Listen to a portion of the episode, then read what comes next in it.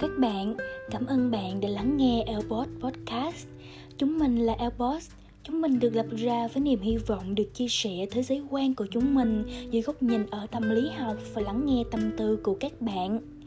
Mình là Linh, là người sẽ đồng hành cùng các bạn trong vài phút sắp tới đây nhé. Hôm nay mình sẽ cùng bạn chia sẻ về những bí mật thầm kín tuổi dậy thì của tớ và cách tớ đã vượt qua như thế nào.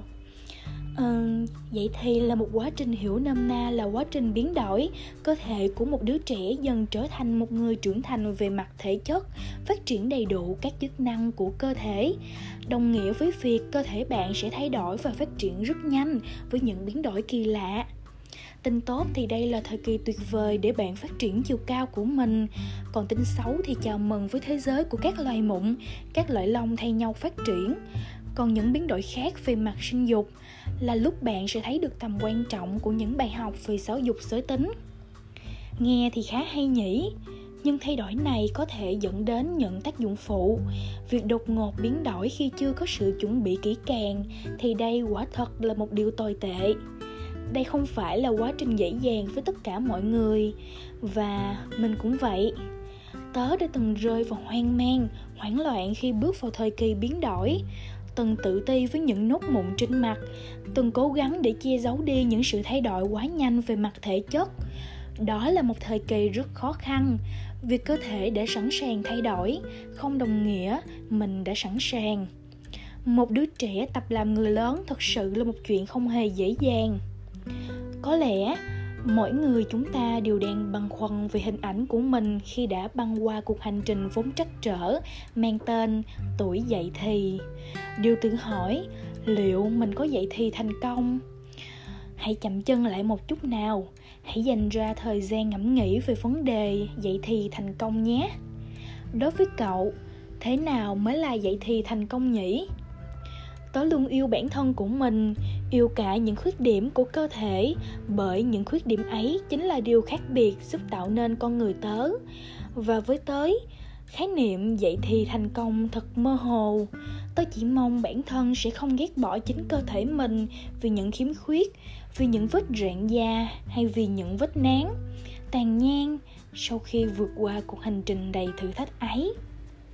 Một buổi sáng thức dậy với ánh nắng rực rỡ xuyên qua khe cửa sổ, với đầu tóc bù xù, cậu nhìn khuôn mặt tràn ngập ánh sáng của mình trong gương, rồi bỗng thay đổi sắc mặt vì để ý thấy một vài chiếc tàn nhang xuất hiện ngày càng rõ.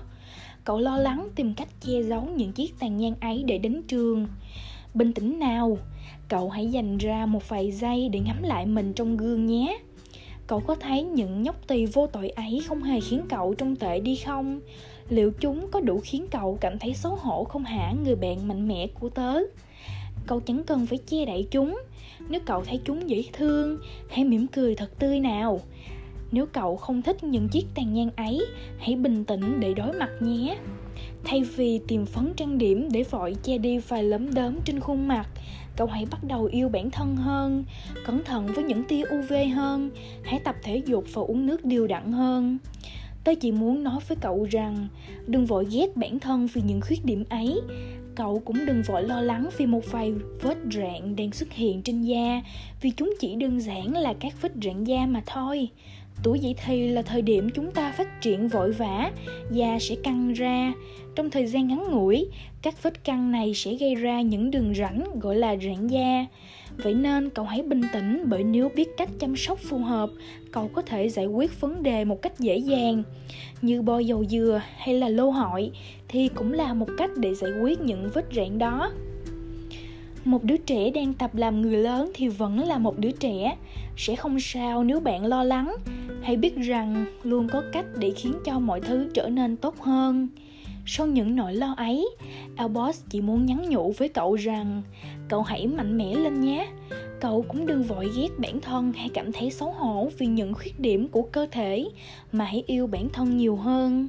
Elbows sẽ luôn ở đây, ngay bên cạnh cậu. Nếu có những tâm sự muốn được chia sẻ thì cậu có thể chia sẻ cùng chúng tớ qua Elbows Confession. Mọi danh tính của cậu là thứ sẽ được bảo mật, nên cậu đừng lo nhé. Lời cuối, tạm biệt cậu. Hẹn gặp lại cậu trong những tập podcast sau. Elbows xin chân thành cảm ơn